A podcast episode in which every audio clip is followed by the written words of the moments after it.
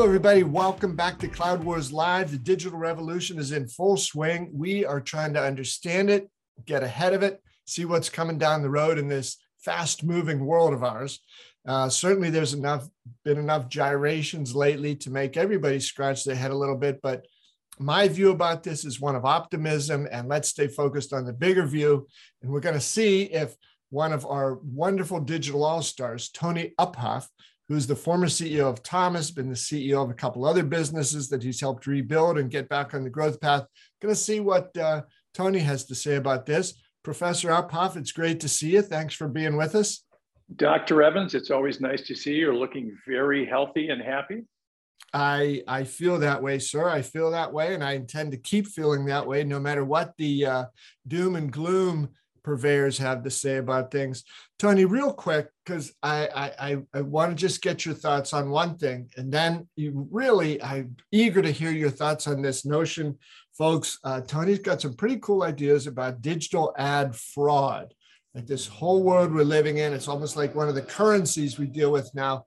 Maybe it isn't all, uh, you know, uh, the cleanest currency you could ever have. But to ask, just what are your thoughts these days about, on the one hand, you know, you get the media out there like screaming recession and the countdown to recession and what about this? But then there's also on the other side some pretty powerful fundamentals in the market that I think continue to look pretty good. Yeah, it, it is fascinating, Bob. And we had a conversation with our growth swarm colleagues, you know, earlier in uh, in the week on this. I I I've rarely ever seen something that is so asymmetric, meaning the the drum beats are kind of you know envisioning one thing, and if you actually fundamentally look at the core, a, a lot of the, the financial performance is is really very very strong. I I think what we may be witnessing, Bob, is a couple of things. I think there's a little bit of a pendulum swinging around post COVID. And so I think the retail stock sector, and to a certain extent, the e commerce and even stocks like Zoom, Bob, I think. You know, the, the torrent of growth, most of it unpredicted going into COVID, I think coming out of it, people aren't quite sure how to set expectations, including, frankly, the executives of those companies, right? So, you know, as do-it-yourself projects of fixing up home offices, of you know the the, the rampant levels of delivery, of, of needing to you know expand the number of users on Zoom slows a little bit, which would be normal as we kind of balance things out a little bit. I think this is really a game of mismatched expectations. I also think, and I, have mentioned this before in other circles, I'm not an economist certainly, and I, I, I'm I'm not qualified to speak um, about inflation and recession. However, you and I have worked together and managed through four four noted recessions. So I do have some experience, as do you, about what that's like. But I will say the reaction that was the first domino to fall on this, which was Netflix, a sell off of 70% of a business of that size and that scope and that trajectory, to me, is is a wild overreaction. It's not an overcorrection because I don't think it's correct. I think it's a wild overreaction. So there's some fundamental things going on in the market that don't match the fundamentals, at least that I can see. Last point I would make, Bob, that's that's close to the close to home for our listeners on this particular podcast. The numbers we're seeing, and it feels to me like we throw these numbers around way too casually the numbers we're seeing, and we're about to see some earnings from some of the major folks coming out um, this into next week. The cloud vendors with double digit growth on top of multi billion dollar businesses.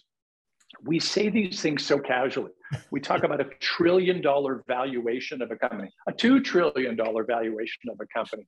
Yeah. And, and I think what's happened is you know, it's like Spinal Tap. The amps have gone up to 11, so it's lost meaning now. And and so I think there, there is this thing of, oh, you're only going to grow 12%. Yeah. On top of like 27 billion dollars, or oh, okay. Well, how do I put that into perspective?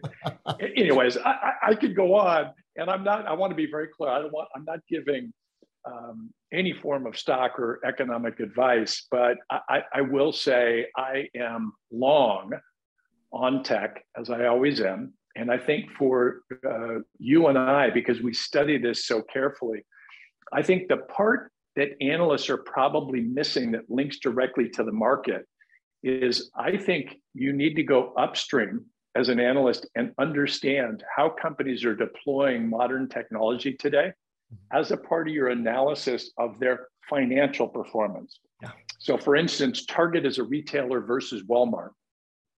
I don't need to get any farther into it other than everybody would understand that Walmart is much farther down the road of deploying modern technology and harnessing the power of cloud infrastructure, applications, tools to benefit the customer in ways that I'm not picking on Target, but other retailers aren't even in the same stratosphere. Yeah. Yeah. Well, Tony, I, I got to agree with you just uh, on, on every count. I will be interested as you and I are having this discussion on recording this. It's about an hour away from when Snowflake will release yeah. its fiscal Q1 yeah. numbers. So three months ago, they they they blew out uh, any expectations on revenue, which grew 106 percent last quarter. They guided for this quarter. They raised their guidance for this quarter to I think it's 66 percent. So here's a company that could come in at 70 percent growth, and you know all the the geniuses are going to say, "Oh, what the hell?" You know, only 70 percent. So Tony, I agree with you, and I I I you talked about uh, the analysts perhaps would be wise to try to go upstream and understand how the companies they're covering are using that technology. And I think in a similar way, you know, we can talk about the Cloud Wars top 10. Microsoft did this and Amazon 36%, blah, blah, blah. But what that represents a step back from there is just extraordinary demand from business. You got it we're buying all that stuff that you got it. those growth rates up so high. So I don't think any of these companies are giving it away. Uh, so there are businesses who are finding incredible value in it, and uh, whereas in the past we might have looked at um, IT investments, or some leaders did, as this is a cost to be, you know, pounded down, and the closer you can get it to zero, the better you are. Uh, I just think that would be utter lunacy today. So the whole model of what tech represents and tech investments represent is wildly different in today's market. And I just, I don't see that changing over the next three, four, five years. Hey, Bob, I was fortunate enough to be asked to speak at um, University of California, Irvine's Center for Digital Transformation recently. This is an MBA class.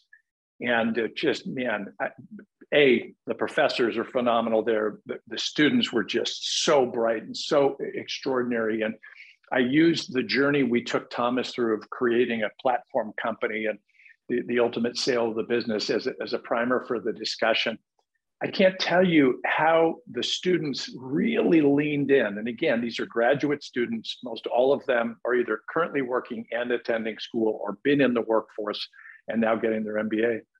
That concept of business model transformation enabled by digital yeah. transformation. And I think that's underneath what you just said. And I, I kind of said it, and I think sometimes I say it almost too casually. Hey, digital transformation leads to business model transformation. They just jumped all over that, Bob. And they gave chapter and verse of companies they're studying and examples and case studies and questions of companies that haven't. And I found it, it, it just really crystallized it in my mind. I think you're putting your finger on it. This is not just technology as a percent of revenue or technology as a cost center or whatever the heck it is. This is what is technology enabling us to do to dazzle customers and make more money. Yeah. And and and I think you know again easy. I, I don't want to sound too glib and make this sound really simplistic. It's not. But I think the difference you and I are are illuminating, Bob, is we've gone through generations of this but we're now hitting an inflection point based on the unbelievable power, particularly of cloud infrastructure, applications, and tools, and the agility that it gives these companies. I think we're, we're unleashing a whole new, you know, uh, uh, period, if you will, where um, if I can use the expression, I think businesses can be so much more creative Mm-hmm. And and they don't have to bet the farm on some big massive, you know, you know, the old days of, you know, uh, the Department of Motor Vehicles would would spend you know uh, 500 million dollars contracting with a tech firm. It would take them five years, and we'd find out the hard way that none of it worked, and they and they lit the money on fire. You don't hear those stories as much anymore, and the reason you don't is really, I believe, Bob, the step change of the technology itself. But secondarily, I think we are dealing with a completely different mindset, you know, of companies realizing, look, I'm going to be judged as a as an executive in this company by my ability to harness this technology to transform my business, not transform my IT infrastructure.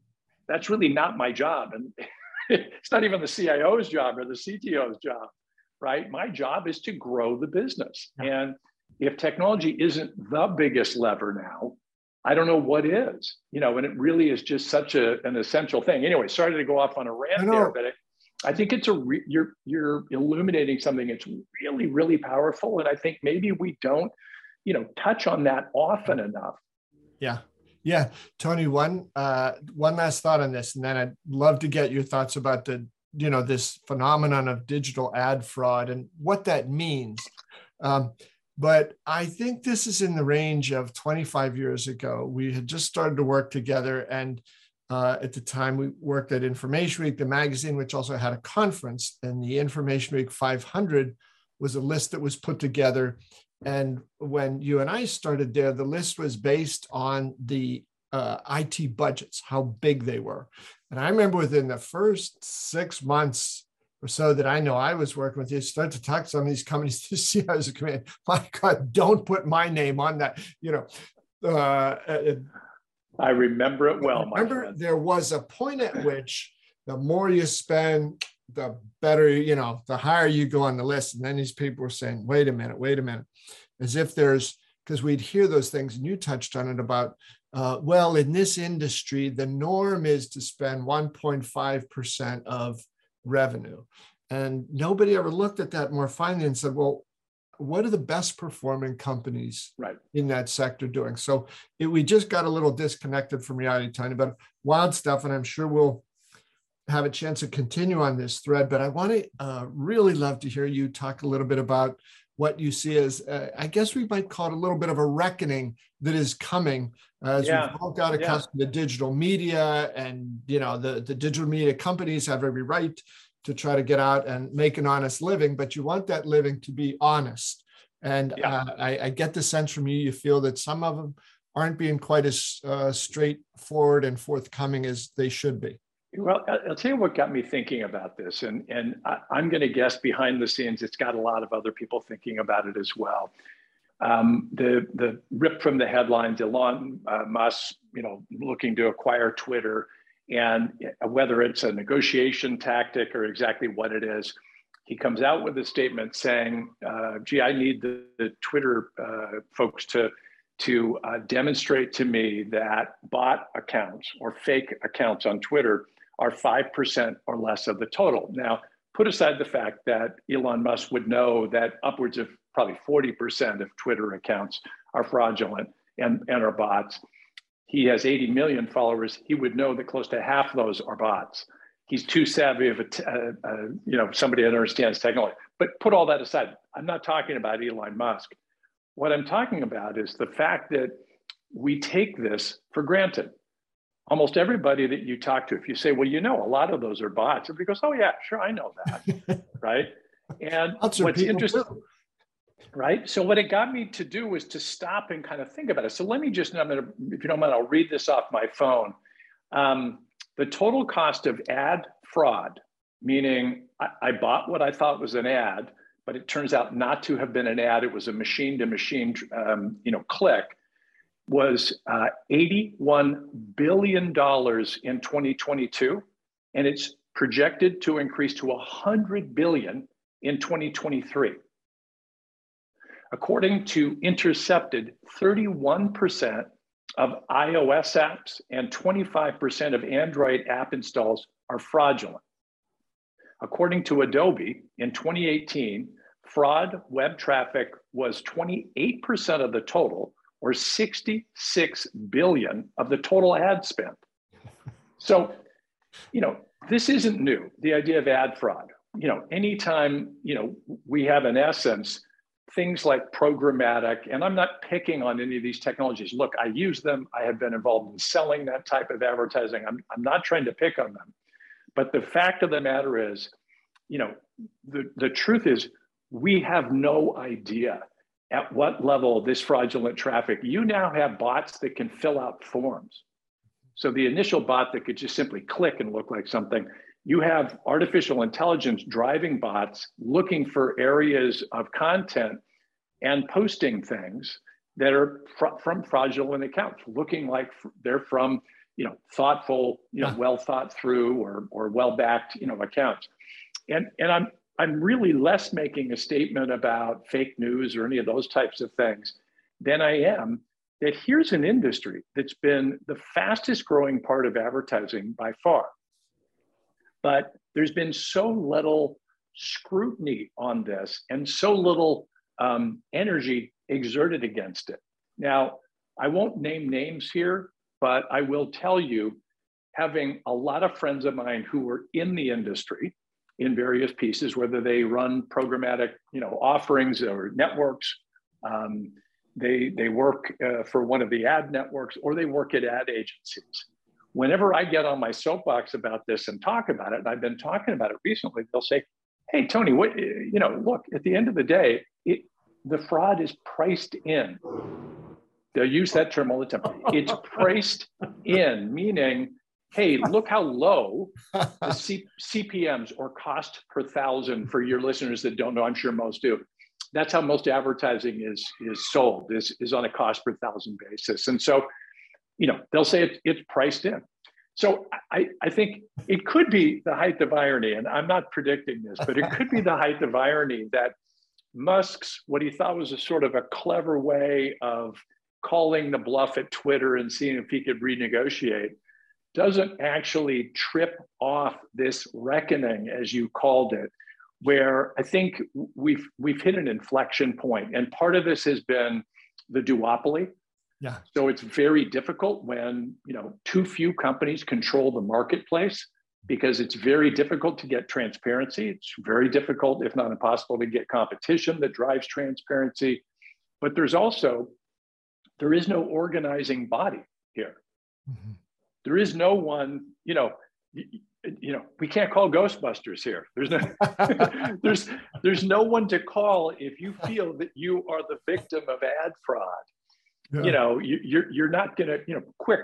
Give me the phone number for Google. Who do you even call at Google? Yeah, yeah. Number one, and number two, it, it you know, there's really no one to follow up on it. So I, I think it's a fascinating area, Bob. And I think, like most things we talk about, I think the answer to this is going to be one of technology. Mm-hmm. I'm not a big regulatory guy. I, I, would rather see less regulatory stuff, and I'm, I'm not trying to make a case for that. But the really simple answer to this is assuring authenticity. In other words, these are human beings with accounts. So if Twitter decided tomorrow to do away with all the fake accounts, and they could easily do this, the problem with that is they'd have to restate their earnings. Yeah. If Facebook did the same thing, took down all of the fake accounts, they'd have to restate their earnings. So there's a financial disincentive from these companies, and there's a certain uh, component of Google that's similar to this to not really get too far into this. There is technology that can solve this problem, but but I also think, and I wonder, have we cheapened the value of this so much that the average advertiser, Bob, is like, hey, big fella, what are you worried about? Yeah, you know, I, I, I get, yeah, I know 50% is wasted. What's the old joke about advertising? But hey, the other 50% appears to be working and it's priced in. So I'm really only paying 50 cents on the dollar for, you know, what I should be paying, right? Pays for itself. yeah. Holy crap. Tony, um, let me just take a second here. I want to offer a word from our sponsor, BMC.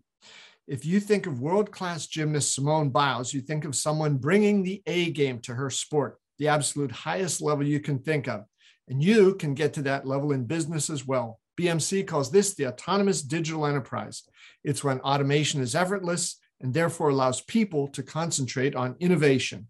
You can find out more at bmc.com slash A-game. So Tony, it, it's fascinating. I just have a sense from what you've said. I, I'm, I'm sure you're the uh, people you know who've discussed some of this when they say, "Hey, it's priced in," they've they've kind of conditioned themselves to think that way. And I guess I have the sense, right, from uh, being around the, the business world in various forms for a long time, if you build a house on shaky ground, right? It might not fall down the first day or the second day or the third day, but at some point, why why do that? And I know what you said about the financial disincentives of, um, you know, cleaning out the bots and all that, but somebody's going to come along with a better deal. Somebody's got this notion of transparency. We're seeing more and more of that everywhere. All those discussions about trust uh, and the need for trust in it, the digital natives who are coming up and they're not going to take sort of the same old crap that everybody else has peddled. I think the broad trends, Tony, are working against this notion of, hey, it's a lot, of, but it's priced in. So not to worry. Bob, I would 100% agree with you. And I'll give you an interesting, um, you know, comparison from a, a, a related but different industry. As you know, for, for several years, I got recruited into a, a, media business that had the Hollywood Reporter, Backstage, Hollywood Creative Directory, and I was brought in to lead a digital transformation of those businesses. And I learned a ton about Hollywood. This same company owned the Nielsen uh, businesses that were a, a, whole series of businesses, but the core of them were around uh, television ratings.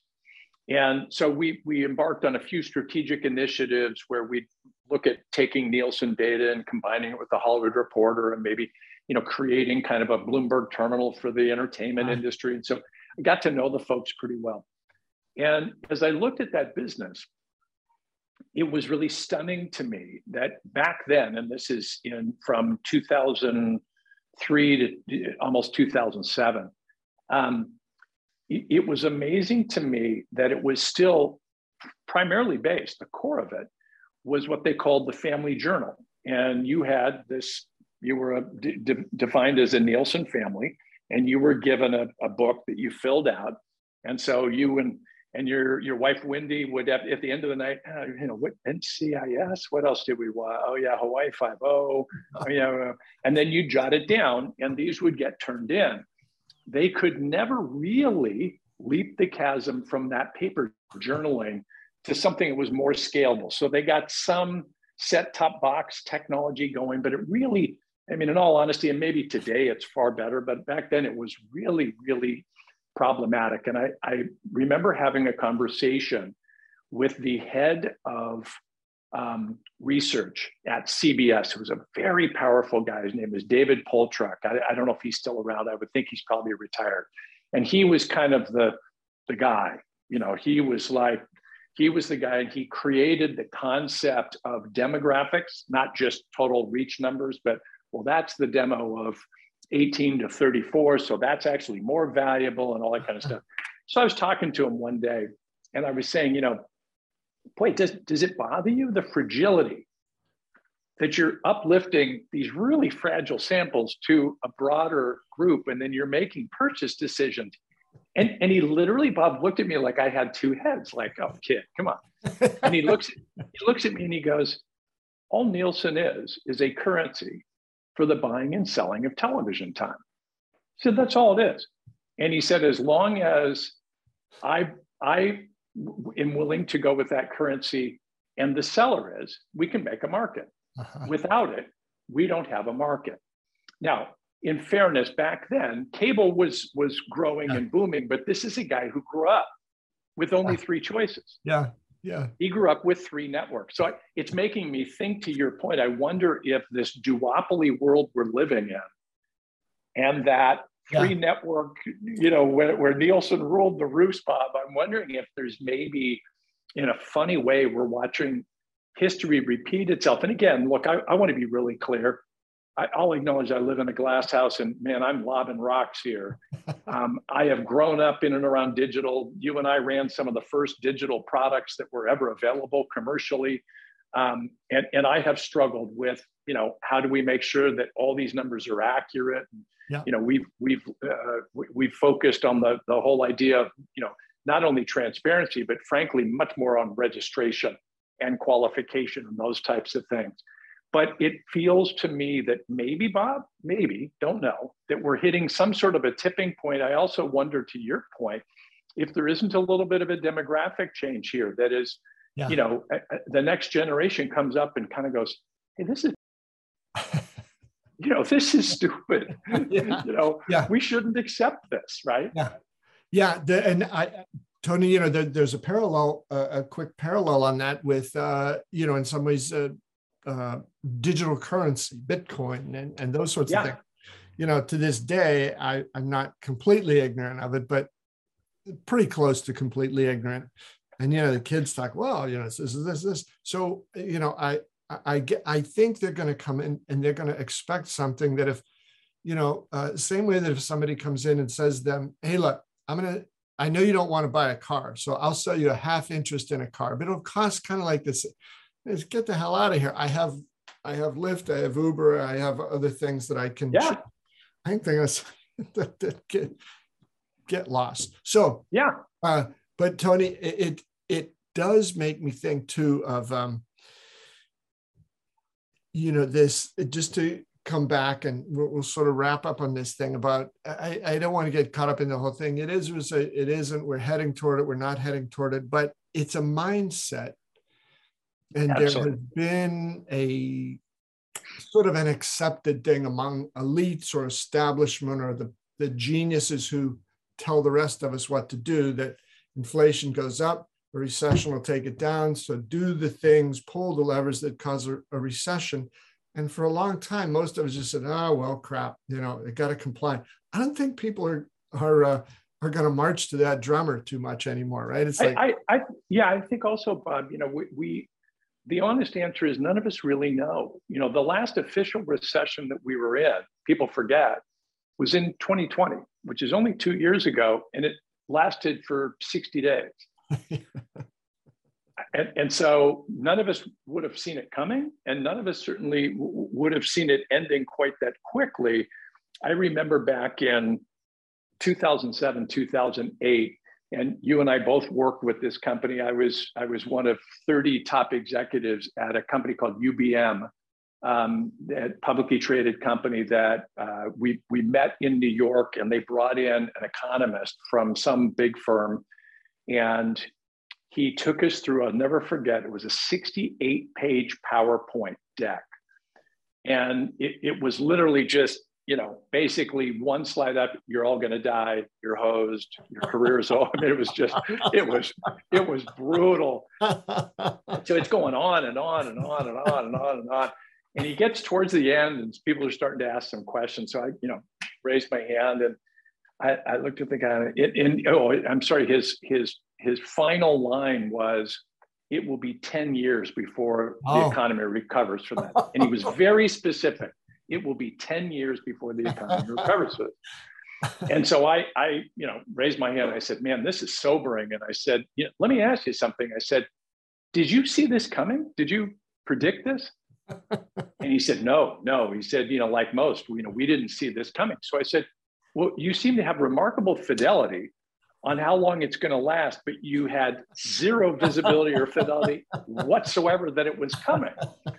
And you know, he get, you know, he kind of did the, you know, what, what's the old joke about what dogs hear when we, yeah. you know, wah, wah, wah, wah, wah, yeah. and, and, I honestly don't remember what the guy said, but, and, and, listen, I want to be really, I'm not trying to make light of anybody. I know folks are nervous and, you know, anytime, you know, you, you get this kind of turbulence, it can get people's attention, but um, no need to say you and I have, as I said earlier, have led through four official recessions. I will tell you every single time I look back and realize I, I wish I'd been more aggressive. Yeah. You know, they, they are such markets of opportunity. And I think your yeah. core point that you're making is this is very uneven, meaning you've got companies that are the demand, right, for technology is unbelievable. And, and it's not slowing down, Bob. It's accelerating.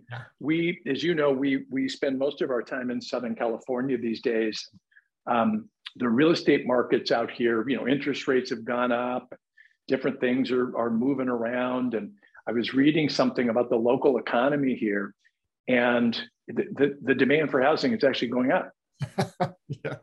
So, so the prices, so interest rates have gone up, stock markets, it's actually going up. And what they're really pointing to is these are demographic issues that have nothing to do with the economy. Yeah. This is supply and demand but it's also that you've got people that have either been sitting on the sidelines and and you know looking to either upgrade in housing or get into the housing market and again i i, I want to be careful about making light of financial frustration or concern um, but but i think your point's a really good one bob i think at times like this we we need to um, to uh, you know t- take the take the temperature down just a little bit yeah slow yeah. it down yeah. Make sure you're really understanding what you're looking at. And it, it's a really good time for executives. Our, our mutual analyst friend Scott Vaughn and I have been talking about this. You know, making sure you're working with your boards of directors and you're working with your executives that this is not the time to slam the brakes on. Because I guarantee you your competitors are not doing that. this is true in every market under the sun. Yeah. So many of them. Tony's great. You know, I got to tell you, when you were telling the story about that economist who, who's, you know, your your life's over, the world is ending, and this is going to last for ten years. I know the thought popped into my head. This line from uh, Woody Allen's old movie Annie Hall. He's talking about, I think some uh, he calls them little old ladies at you know a, a summer camp somewhere, and the one says the food here is terrible, and the other said yes it is, and the portions are so small. So the mind is an interesting thing, right? We can uh, we can convince ourselves that up's down and this and that. But honey, Bob, good advice. Bob, I'll, I'll, never forget the look on that guy's face when I said, "So you, you didn't?" And and he looked at me like I must be an idiot. I'm like, I, I, guess I am. I don't know. I, I don't quite understand. This must be that new math people are talking about. Tony, fabulous stuff. Really, really interesting as always. Good to see you. Uh, and um, I hope that the next time we'll find, you know, additional interesting stuff to talk about next month. It should be a very lively time between now and then. We'll see how things go. But I'm with you. Let's stay aggressive. Uh, and let's remember that these things, you know, even when they hit to whatever degree they do, they they can be short lived. And, uh, you know, participation is a choice, it's voluntary. And Indeed, I my friend. don't participate. Great to see you, Bob. All right, Tony, thanks a lot. And folks, thanks to all of you for being with us here at Cloud Wars Live. Hope things are going great for you. Remember, it's a voluntary thing. And I say, don't participate. See you soon.